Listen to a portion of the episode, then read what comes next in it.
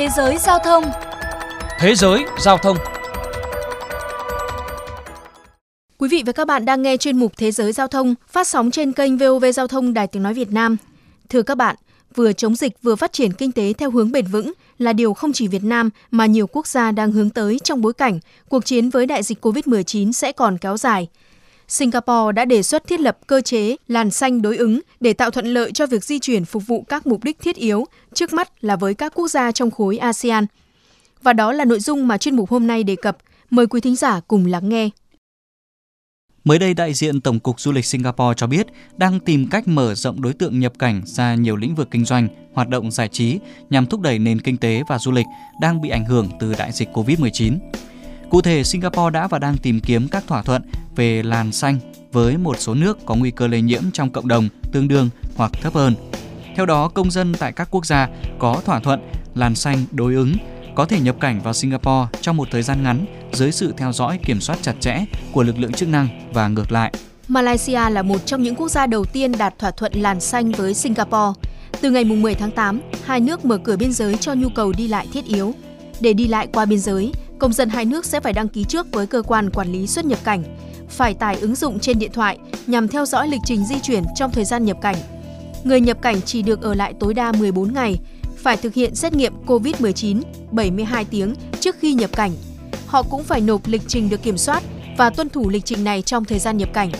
Ông Frank Puan, giám đốc công ty đa quốc gia Sunship Group, có trụ sở tại Singapore, chia sẻ về một chuyến đi hội thảo tại Malaysia gần đây. Sau khi có giấy phép lái xe qua biên giới, chúng tôi sẽ lập tức phải tới khách sạn, ở đó khoảng 24 giờ để thực hiện và chờ kết quả xét nghiệm COVID một lần nữa do bên Malaysia thực hiện. Sau khi thủ tục hoàn tất, tôi được phép tới hội thảo. Hội thảo kết thúc, tôi phải lập tức lái xe về khách sạn, chờ làm thủ tục xuất cảnh, rồi lái xe thẳng về Singapore. Mọi thứ đều được kiểm soát rất chặt chẽ. Sau Malaysia, Indonesia cũng đang đàm phán về một thỏa thuận làn xanh tiếp theo với Singapore.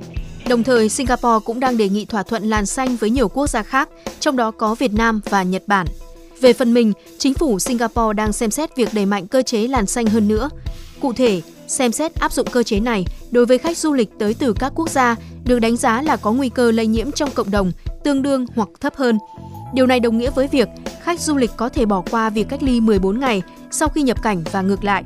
Singapore đang nỗ lực kích cầu du lịch để phục hồi ngành hàng không nói chung và hoạt động của sân bay Changi nói riêng. Sân bay Changi đã giảm hơn 99 lượng khách trong tháng 4, tháng 5 và tháng 6 so với năm 2019.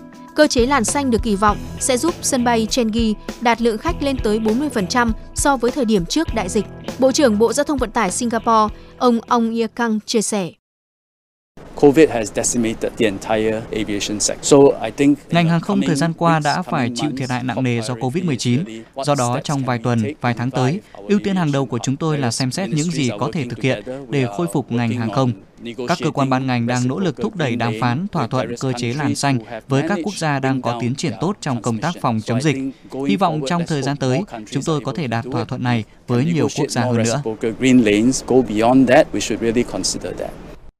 Từng là sân bay đông đúc hàng đầu thế giới với hơn 1.000 chuyến bay mỗi ngày, nay sân bay Changi tụt xuống vị trí thứ 50 với chỉ khoảng 150 lượt chuyến mỗi ngày. Lượng hành khách cũng sụt giảm nghiêm trọng, từ 20 triệu lượt khách hàng năm xuống chỉ còn 150.000. Theo đánh giá của Bộ Giao thông Vận tải Singapore, COVID-19 đã khiến sân bay Changi đi lùi 40 năm, quay trở về năm 1981 khi nhà ga đầu tiên của sân bay này mở cửa.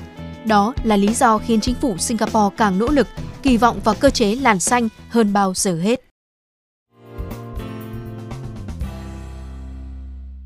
Thưa các bạn, tại Việt Nam, trong buổi gặp mặt với Bộ trưởng chủ nhiệm văn phòng Chính phủ Mai Tiến Dũng mới đây, bà Catherine Wang, Đại sứ Singapore tại Việt Nam cho biết Việt Nam là một trong các quốc gia Singapore mong muốn thiết lập làn xanh song phương để tạo thuận lợi cho việc di chuyển và phục vụ các mục đích thiết yếu, sớm nối lại các hoạt động bình thường khi điều kiện cho phép.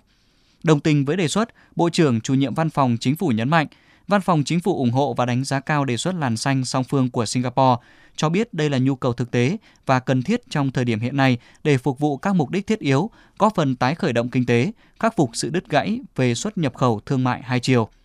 Đến đây chuyên mục Thế giới Giao thông xin được khép lại. Hẹn gặp lại quý vị trong các chuyên mục tiếp theo.